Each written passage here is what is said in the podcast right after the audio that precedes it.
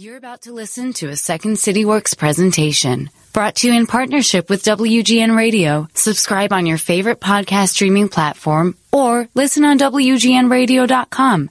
And be sure to share. The Second City is back open for live shows, classes, and customized corporate workshops and events. But we also have all those things available in virtual formats. For more information, go to secondcity.com. Second City is excited to work with Amazon as part of their new and exciting app called AMP. AMP is a home where anyone can create live radio style shows alongside some of the biggest names in the entertainment industry, including ours. Join the Second City live every Thursday at 5 p.m. Central Time for our show, Second City Public Radio. SCPR is an interactive weekly lampoon of all things public radio. Each week, our host and an ever expanding panel of Second City characters open up the lines to listeners from around the U.S. to ask questions and offer us opinions on a slew of wide reaching subjects. Download the app and don't forget to tune in. AMP Thursdays at 5 p.m. Central Time. So we welcome back Paul Zak uh, to the podcast. He is the founding director of the Center for Neuroeconomic Studies and professor of economics, psychology, and management at Claremont Graduate University. He's written many books, and his latest is titled Immersion The Science of the Extraordinary and the Source of Happiness. Enjoy the pod. The Second City is a world famous comedy theater, and it got so famous because it has produced generation after generation of comedy superstars. That didn't happen by magic. Second City's improvisational pedagogy fuels great performance, and the same practices that made stars of everyone from Bill Murray to Tina Fey can be applied for success offstage, at work, at home, and in the world. I'm Kelly Leonard, Executive Director of Insights and Applied Improvisation at the Second City. This podcast is about collaborative conversations, seeking connections, and finding a better way. This is getting to yes and.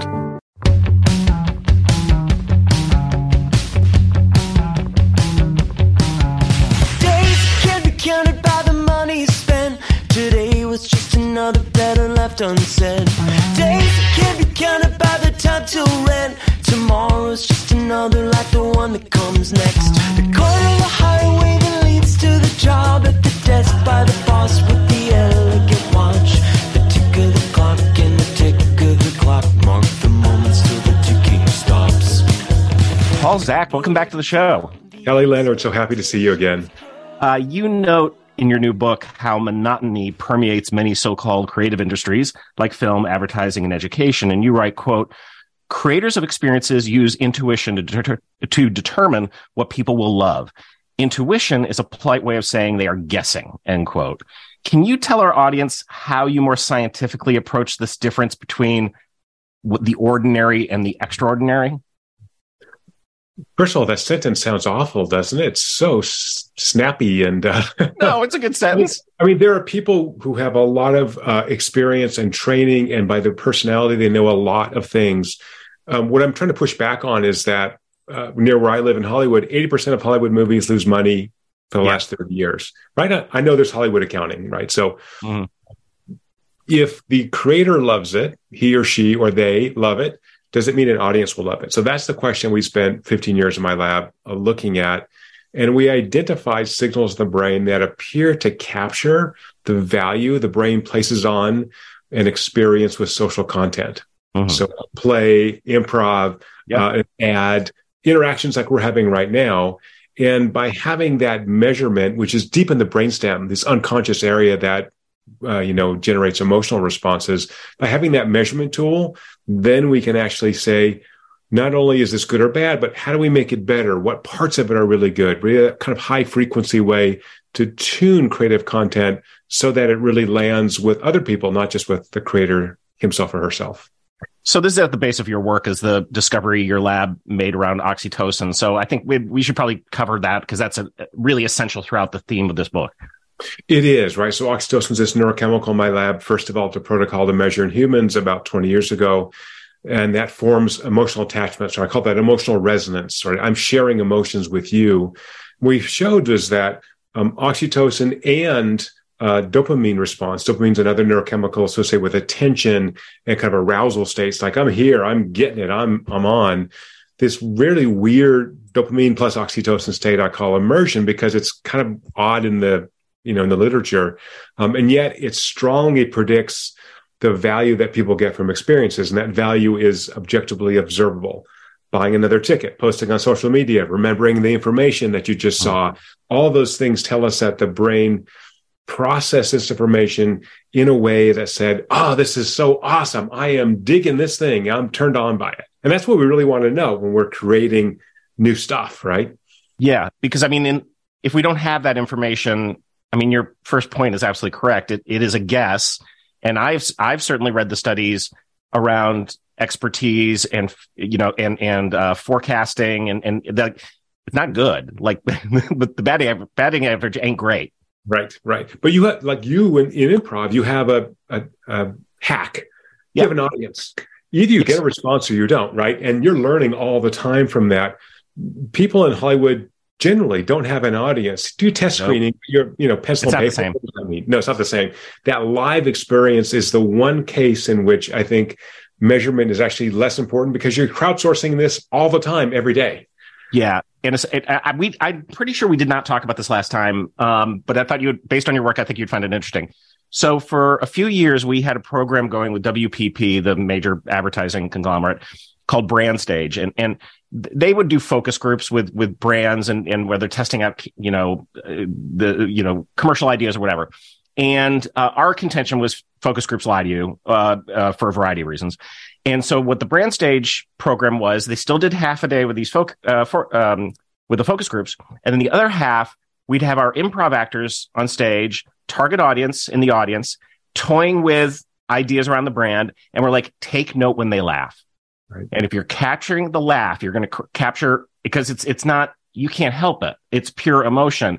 And and was, I, we never capitalized this thing as hugely as I think we should have. And I'm going to look at it in the future because it's it really based on your work. That's a pretty almost scientific method.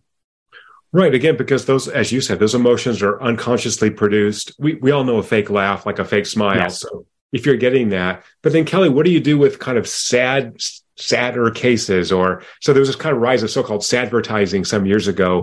Because oh, I really need that emotional response. And so from from our measurement perspective, positive and negative emotions is less important than that you created an emotional response. Do you still get the same thing in improv where you focus on not a comic approach, but maybe something that's more well, poignant. Yeah. Well, uh, not necessarily poignant. I was going to say one of our phrases is a groan is as good as a laugh. So sometimes when you say so, like something, you get it wrong, but the audience has a response to it. Like at least I got something out of them, and you can move along. And if you're skilled, you're not going to let that trip you up. Okay. Interesting. Yeah, so I think you know one question we get is you know is it sad? Is it happy? It doesn't really matter. It sounds, sounds like the same for you for yeah. improv if you can reach people emotionally and the brain will only spend that emotional energy if it's valuable enough, then I'm in. And as you know, I'm getting one of your secret sauces is audience, live audience. Yes. So anything with a social layer is going to be more neurologically immersive because we get grab the energy from other people, just like people, you know, laugh in a movie theater much more than they, you know, watch at home by themselves, yeah. a streaming movie. So having people together, that social layer, very important, and having that live feedback that you can't fake. You you talk about a clever experiment in 1974, which demonstrated the fragility of self-reported data. Can you talk about that study with us? This was uh, uh, University of British Columbia in Stony Brook. Yeah, one of my favorite experiments ever. So it's an experiment where they had a uh, good-looking female research assistant, and they recruited heterosexual males to presumably do a little survey that this lady took. Um, so she was a confederate of the experimenters. And after this experiment, they debriefed, which is normal, debrief mm-hmm. experimental, experimental participants. And they said, Hey, do you think this woman's good looking? Do you think she was attracted to you? Were you attracted to her? And these are undergraduates, right? So they're attracted to, you know, anything that moves basically. Mm-hmm. And they did something very clever. They hid the treatment condition in plain sight. So half the people talked to this good-looking research assistant, um, uh, you know, outside the building uh, on campus, and the other half talked to her um, across the span of a very high bridge over a gorge. Right, and there was some setup on why you know they were meeting outdoors. And so when humans are standing over a very high bridge, you have this arousal effect. You've got to pay attention, right? So you don't fall over that edge and kill yourself. So no matter if, if you have a fear of heights or not, everyone has elevated heart rate. Your skin sweats a little bit. And the men interpreted that uh, physiologic response, which is unconscious, as attraction to that woman. Oh, I was very attracted to her, and oh, she was really into me. Mm. So trying to articulate um, the uh, responses of the brain consciously is fraught with error because the reporting mechanism, the brain, is just trying to fit a pattern to this, right? And and again, they they hid the experiment in plain sight. So asking people about their unconscious emotional experiences is a fool's errand. And therefore, that rating system that we've all done, how much do you like this uh, phone from one to seven compared to what? Compared to my kids? Actually, forget my kids. They talk back to me. My dog is perfect. So how do I compare the phone to my dog? It's impossible. Well, this is a this is a place where the social scientists and the neuroscientists tend to agree. I mean, the work of Nick Epley, who's someone we work with a lot, says that human beings get it wrong all the time, and our assumptions are wrong, and that he he offers some some workarounds that you know might work. Um, I was interested in the idea where you talked about that oxytocin is released in the human brain when one is trusted, and that motivates the person who is trusted to reciprocate by being trustworthy. Mm-hmm. So is that like a mirroring thing that's going on there? What's what's happening?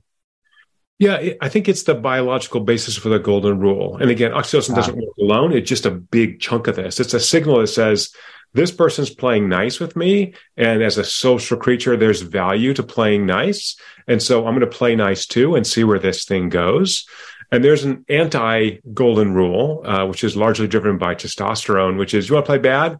I'll play worse. I will. Zero sum. Yeah, exactly right. So again, for most of us, we understand the value of social experiences. And as you know, Kelly, you know, we have many more receptors for oxytocin in our brains than any other mammal. So we're acutely aware of social information.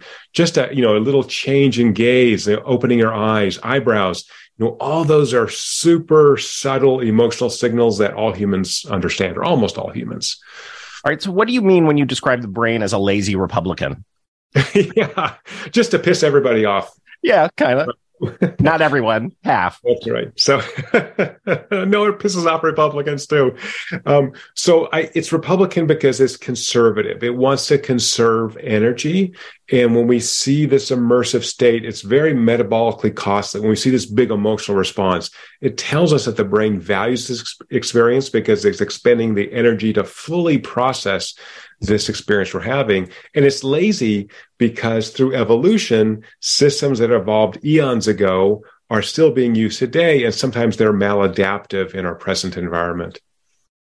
Um, you write also that relevance increases immersion. And I want to dig into that a little bit too, because my, my wife, who's a uh, tenured professor of comedy, has a book coming out in a year. She's just submitting it right now, and her theory taps into some some of this area. So first, talk to us about the importance of relevance w- with regard to immersion.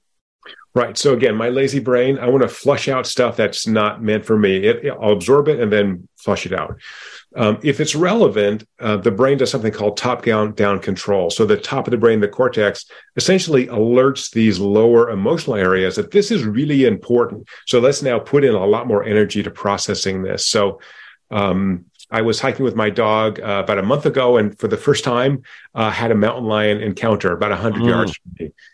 I was by the way, not scared because I had practiced. I knew I was going to have this eventually hiking, right? Yeah. I had a plan, I executed, everything went fine.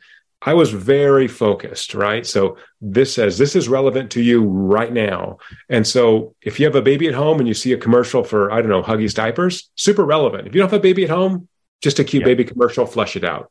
Mm-hmm. So metabolically, again, I, am always worried about energy in the brain. Metabolically, we see a bigger energy flow for relevant and immersive information than just immersive information. So in the in the theater setting, it could be uh, this is an interesting story, but it doesn't really resonate for me because it's about um, a, a, different time period or a different uh, racial group or a different it's not my music, um, whatever that is. It, it, it's okay, but it's not my thing. Where I hear the Rolling Stones for my mm-hmm. age, I am digging it. I love the Stones, right? So mm-hmm. relevant for me.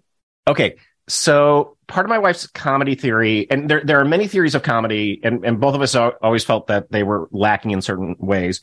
And her first part of it is that comedy is essentially three things: pain, distance, and recognition. And you're using that like a mixing board. And the one thing that people that doesn't show up in other uh, people's theories of comedy is this idea of recognition. And what we know at Second City is if we have a character in the first act of the show, and you know, we're doing these short sketches, some, some of them tie together, but if we have a character from the first part of the show who shows up in the second act inside a scene, people laugh. He, it's not necessarily that characters do anything funny, it's that they, they recognize the character and the mm-hmm. character has shown up in a place where they weren't expecting them to be. That's just one example of it. But I think this, this, and you talk about this with syndicated television and, and this idea that familiarity breeds connection that like sometimes people just like like they like to see the thing that they know. Yeah, which is weird. So it looks like the data suggests that we like stuff we know with a little bit of new. So yeah. not too new. Too new is just weird. I can't deal with it. Um, so new, but not too new. So that's very consistent. I think recognition and relevance are probably very similar concepts neurologically, right? I, I recognize this as meaningful to me. I think it's so interesting that you find it happens in that very short period of time where in Act yeah. Two they re-enter and you're like, oh, here's our guy, you know? Yeah, yeah. Um, uh, you talk about Charles Melcher and the Future of Storytelling Conference, which I, I presented at a, a while ago, and I went to this panel on VR technology, and one of the co he's a former co-host of Radiolab was there, and, it, and this guy was complaining that this new technology was manipulating people's emotions, which I thought was very funny because the whole idea of Radiolab is to use all these sounds to manipulate people's emotions. And this guy went on a tirade. But t- talk to us about the the relevance of that that uh, conference and, and your work. Yeah, thank you. Uh, I mean, first of all, as social creatures, we're always trying to manipulate other people's emotions. We yeah. call it persuasion. Mm-hmm. That's what we do. And, and there's no shortage of movies, improv we want to have emotional experiences. And one of the leitmotifs of the book is, in fact, that when we have these peak immersion experiences, we begin to train our brains to be present and emotionally vulnerable. So something like improv, great movies, great novels add to our ability to really flourish in life. And I think that's an amazing finding uh, that's very new in the literature, but we need to have these peak experiences um, in future storytelling, yeah, there's all kinds of interesting technologies there. Um, VR is not a total win. Um, no, you know, VR experience has to be structured in a way that uh, allows me to have my own adventure within bounds that still create that narrative arc, generates tension, has a reason to have me keep looking at this experience, not just you know turn off my headset. Um, and so I should say, Kelly, you know, and we say this in the book very clearly that you know the the narrative arc is the most effective way to sustain immersion that we've ever found. I mean it's it's just about perfect. Aristotle was right 2300 years ago. This really works. And so for all of us who communicate you know thinking about that arc generating authentic emotions at human scale it's really a kind of a superpower right? you know this. Your wife knows this. You you train your people to know this. But i think for regular humans we often tell very discursive stories and that diminishes the brain's desire, this lazy Republican brain, to put that mm-hmm. power into the story. So uh, I want to have an impact on you, just to entertain you, perhaps, or to inform you, or to influence you. Um, think of the narrative arc as that really effective way to do it. And shorter, by the yeah, way. And, and, time, and timing is interesting because you talked about this peak end rule. Can you explain what, what that is? Yeah, so we tend to remember and be influenced by experiences in which um, there's a peak, there's some kind of emotional peak, and we remember the end of experiences. But if I can put the peak at the end, I've actually put a lot of tension into your brain and thought that's when we can really influence individuals.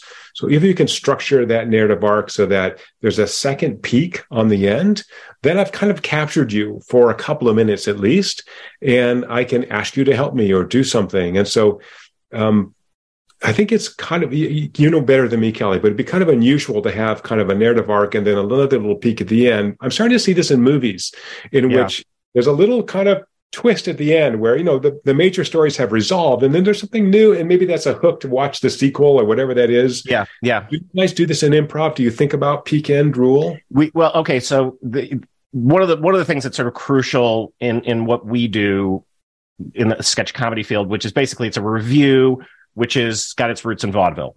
So when you the vaudeville running order was very important because you know those shows went on on and on and on, and they wanted to turn over audience, so they had a slot for a bad act uh, or two, so people would leave. So uh, you know you very much think about where where so you at, at a second city show probably the most important, uh, the two most important are your first act closer. So what people during intermission are going to be talking about with each other.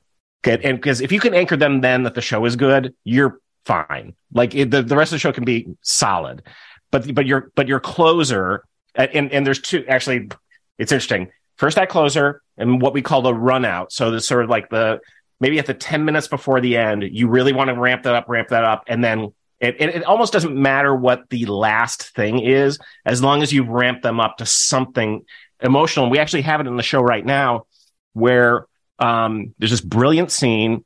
Um, and it's sort of right before the end where an actress actress is sits down in a chair and breaks and she falls and and it, the audience thinks it's actually happening and she's a big girl and she can't get up without help and then she starts to do this very funny sort of go around it's all about shaming people who are big and like the you said you said I broke the chair not that the chair broke. And you know maybe John Belushi sat on that chair you know and then it leads to like, like this big thing where she a big sort of production number. But we're now that you're talking about I'm realizing we're getting them emotionally with this actress's pain. And then it's you figure out it's funny. Though I will tell you it is not unusual for the next morning us to get emails or calls checking to see if the actress is okay. Oh, that's but that's wonderful. They oh, it's the best. So oh, it's, the, it. it's yeah. the, best. Right. Right. And it, and it happens like every week. Right. Yeah. yeah. exactly right. Like, oh, it's wasn't it so clear to you that this? Okay, maybe not. But no, that that that's again. There was as I'm reading your book, I, am I'm, I'm writing down stuff because I'm like the, the I, I often say this about our work at Second City because of what we do, creating in front of audiences, performing in front of audiences constant iteration um, that it's like a giant laboratory for human behavior and understanding like why are they responding in this way? And and so it's it's uh, it's a treat then to sort of look at your work and then look through the lens of what we do and sort of think wow there's crossover here. Yeah. And and you know you're giving this audience by that peak end rule something to enjoy. They remember parts of the whole show, but that end part, which is the last thing I saw, is going to be, you know, in memory yeah. uh, more easily saved in memory. And so you're letting them enjoy that, you know, for days or weeks later, which is an amazing thing. And also you get the nice word of mouth, which that's right. We all like. Yes, exactly. Um, you uh, also talk about the Masie Learning Conference, and I know Elliott. He's he's a, a, friend. Um, and the quote associated with that was quote: "As social creatures, we nearly always perform better when others are around us. So t- talk to us about that because I think that that I don't know that everyone believes that or knows that. That's a good question. So we there's a bunch of experiments in the book um, in which we looked at uh, learning cooperation by people by themselves, people in groups, different settings, VR, um, branching simulations. And Elliott Masie, who has apparently never allowed experiments at this conference, uh. famous conference, um, allowed us to do this with MIT. And basically, did a really kind of simple, uh, sort of trivial pursuit kind of task. And people radically outperformed in groups and alone, which is probably not surprising, crowdsourcing. But their brains were much more switched on, right? And that's mm. what's interesting is that even now, I think this is so relevant post COVID, you know, even now, I think it's important for employees to be in the office at least some days a week to interact, have those random collisions with others. It's important to be in theaters. Um, all the things that we said we can do alone or with my family, um, doing it in a group really accentuates the value the brain gets from that. And again, that value is what drives up our satisfaction with life. We had an amazing experience, and it's more amazing when it involves other people.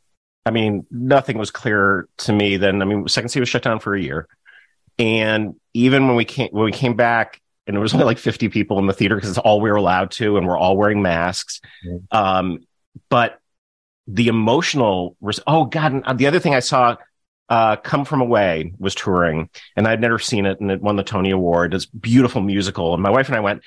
I mean, I have never cried and laughed at a show as much as that. And that was like the first thing I had seen in a big sort of venue. So having, having my second city experience, they're sort of like, oh, we're almost kind of back. And then this other one, like to, to not pay attention to the power of what was going on in the room. And I knew multiple people in both spaces at the time who all said the same thing to me afterwards. People were giddy. I think the first conference I went to after the lockdowns was the TED conference in Vancouver last yeah. April. People were giddy And and I had forecasted wrongly that the handshake would go away. We'd all be like, you know, and mm-hmm. everyone got COVID tested. People were hugging, they're handshaking. I mean, like every talk got a standing ovation. You know, we were so happy to be together. And that's something core about our human nature that we need other humans. We need physical, close contact. All right. I have to talk to you about something that I, I don't, you You might have science for, but I think we have to argue about this a little bit. Good. And it's about open offices. Mm-hmm. So you say in the book that productivity was highest in the most open location and dropped when spaces had walls. Talk, talk to me about that. Right. This was a study we did at a very well known uh, furniture maker's um, uh, design yard. So they have all that kind of different offices, and and they wanted to know this question. So first of all, it's based on one study. Yep. Uh, what's interesting is that we measured physiologic activity in the brain lots of ways: blood draws, EEG, peripheral measures, and you know it, the the open space, which was a coffee bar, was noisier. People were moving by, and yet the individuals felt more privacy and their brains worked harder. Not only are they physically more productive objectively in tasks we gave them, but their brains were more immersed. And so I think Hmm. that again taps into that social nature. So I'm an introvert and I actually really like quiet. So if I'm in an Yeah. open space like a coffee shop, I'll just put on my my headphones. Right, right. Well, I mean, because that's a very real distraction. We can we can only pay attention to what, and you talk about this, that like the amount of things that we are just discarding and letting in. It, it's it's. I mean, it's astounding, and that's why, and that's why I know this. So, so we have an open office area where a lot of the salespeople were. They're all they all stayed home, like they've not come back, and because they're they they did well, they did better when they were when they were home. Now, there's other situations. I went over to that area the other day and everyone was having lunch together and I'm like, I have missed this. This is like, and, and, and that's a very real also part of the day. So I think really smart employers are less trying to pick one or the other and instead looking at time. I, agree. And looking at both, right? So have a Yeah. chance to have group stuff. And if you're trying to get people back to the office, yeah, you buy lunch, do pizza and beer on Friday. You know, whatever it takes to get people together to re-socialize. Did you guys try uh, virtual happy hours during the lockdowns? Oh yeah, The first yeah. one was great. Second one was okay, and the third one, no one showed up. So it was that's exactly not it. the same, right? Something's No, missing. cocktails with friends. It was like, I don't really need to do that again. No, it wasn't. So, yeah, so some work is great, and having some space by yourself also very important. If you're writing, I cannot write with noise. I got to have No, quiet. Yeah. I can't write with music and I love music. You can't Yeah, either. I get sucked into the music. No, I can't That's do the it. problem. Quiet. Yeah. Yeah, yeah, yeah. I tried with. I I love Keith Jarrett, the jazz pianist, and I, would- I would put that on, and I just find myself, why am I stopping writing? Okay, like nope, silence. Um, you have a chapter, the business of happiness, and you say, "quote About one half of life satisfaction is due to the genes your parents gifted you." I mean, just true. It's very well supported in literature. So, yeah, if you're an optimistic, happy person, a lot of that's through your genetics. Some is your life experiences. So, you know, you can change that maybe 10, 15%. Um, and so I that's a meaningful number. Yeah, for sure. You can control some of that, right? And and genes also have regulatory regions. You can turn on and turn off other parts of genes. So, you know, I think it's getting a good night's sleep, you know, eating well, exercising, and then having great friends. I mean, having having rich social relationships is more important to happiness than quitting smoking is to lengthening your life. So, you know, it's really important. And again, I'm a huge introvert. I can stay in the lab 12 hours, not talk to anybody, be totally happy. But I really started investing in in friendships and you know socializing more because I knew I should for me just to be healthier, healthier and happier. So I uh, turned 50 this eight years ago, seven years ago, and I had four surprise birthday parties. Wow. Four I mean, no, not because I'm so wonderful. It's just because I invested in social relationships. So if a weirdo nerd like me can do it, everyone else who is a normal human can also have rich social relationships. And you know, pick the right people, right? If you're around neurotic people, unhappy people, that's going to suck. If you know, we all have empathy. It's going to suck down your own emotional state. So try to be those people who build you up, who are enthusiastic about seeing you. And I, we had a social scientist on the podcast a while ago from the University of Michigan who who talks about close ties, um, uh, weak ties, and dormant ties, and and actually saying, you know, don't discount your dormant ties just because you haven't talked to someone in three years. They're probably going to be thrilled to hear from you. And I will tell you, again, through COVID, I had a lot, a lot more time to make those phone calls or those Zoom calls, and people were thrilled. And and and uh, I sort of reignited a lot of relationships. So I'm having lunches with people maybe I hadn't seen in eight, nine years. Um, I'm going to concerts more. You know, we, we're empty nesters now and my wife doesn't, she's an introvert and doesn't love going to concerts. So I have concert buddies and I'm like, what do you want to see? And I just got tickets to Graham Nash, who's coming to a small venue just down the street. And I'm sort of like, this might be my last time to see him do his storytelling and, and, and, and I, and I want, I want to have that experience. Yeah, exactly. And I think also when you have been married long enough, you're old enough, you're not looking for some girl whatever you know you no. knows you and trusts you. And yeah have those concert buddies have you know i have a bunch of uh, guy friends that we go do outdoor stuff with and my wife's not a sort of outdoorsy person. She's like go knock yourself out you know and um, and so i think it's it's finding those areas. And i do think it's easier when you get maybe in your 30s and older. Your 20s you're still trying to figure your life out and you know what's going on. But uh, yeah expand that that social network it's so easy now with the internet, right? You can meet lots of people. I mean, yeah, I'm not saying, you know, I'm not talking about Tinder. Sorry. no, but it's also like, you know, yeah. even in a place like, uh, so I had a, we're, we're opening a, a, theater in New York and Williamsburg and Brooklyn. And uh, we're going to go in January, a bunch of us, and we just want to attend a bunch of different things. And so I was like, oh, let me look through. And I'm like, oh my God, the wealth of things I could go do in New York City is off the and I know that in, in Chicago because I'm in the industry, but it's like it was wonderful. And I'm just like there's so much theater and music and art and experiences and you know all these like interactive Van Gogh exhibits and stuff. It's like there's so much more than when we were growing up. Yeah, for sure. And and I think the really odd thing about all this work on life satisfaction and flourishing is that to be, you know, to build your own, extend your own lifespan, to be happier and live healthier, yeah you have to build those social relationships. You do that by giving to others. You've got to help others. You've got to be of service to others. So I try to end every conversation with the word service. How can I be of service to you? People are like, mm. oh, wow. Okay, that's great. So I'm a helper. I want to be part of your community. And I think it's a great way to connect to people. Again, maybe just because I'm a weirdo um, introvert, but um, you know, I love it at my age, at least, when I can help somebody. I'm like, okay, and I don't need payback. I don't need you to reciprocate. I'm, I, I feel good myself. Like, okay, I did a good thing in the world, and and that's okay. I'm fine with that. Like lunch. Remember when you were younger, you just like keep sort of keep track of who paid for lunch. Yeah. I'm just hoping anyone wants to have lunch with me. I'll pay. I'll pay every day. I, know, don't, I don't care. care. Lunch is cheap, right? Friendship's valuable. Lunch is cheap. That's right. All right. In a moment, we're going to ask you for a thank you because question, and I'll set that up. Uh, but uh, are you a dog person or a cat person? Dog person. I used to be a cat person. I had a dog that switched me. She was a cat dog. Oh, that's interesting. So, so I, I like both. I, we have a Bernese Mountain Dog uh, that that we love. Um, you uh, you have research that says you don't bring cats to work. Yeah, right. So we found that dogs, because we created them to be essentially the best humans ever, um, not only de-stress us more than cats in experiments we've run. This is published literature. Um, you know, everybody kind of likes a dog. It builds trust if you have a dog.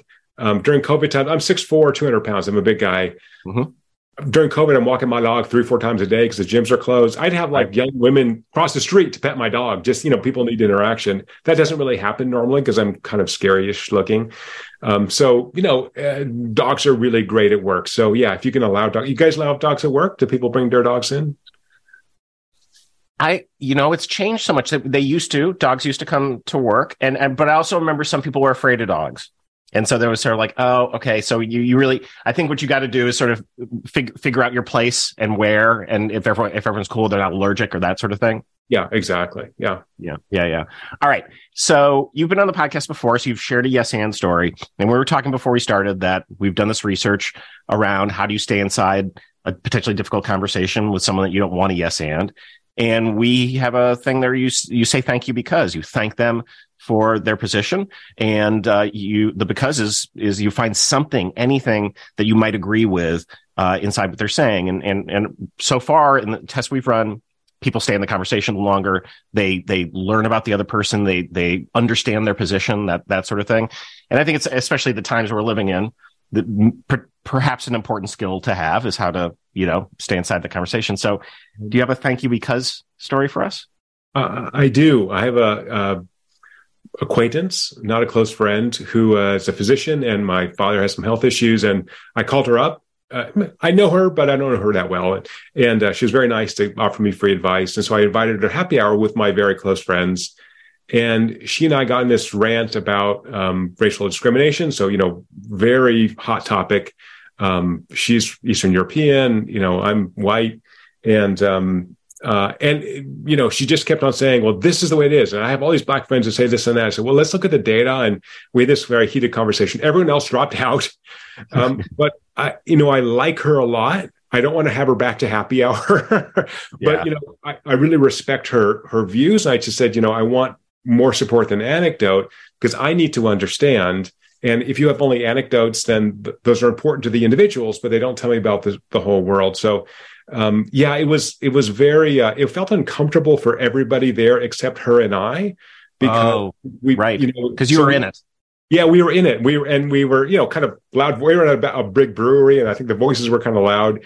Um, but I think if you can uh, disagree respectfully and go, yeah, but you're still not telling the point. So for me, as as a you know weirdo scientist, I value my friends so much who will disagree with support.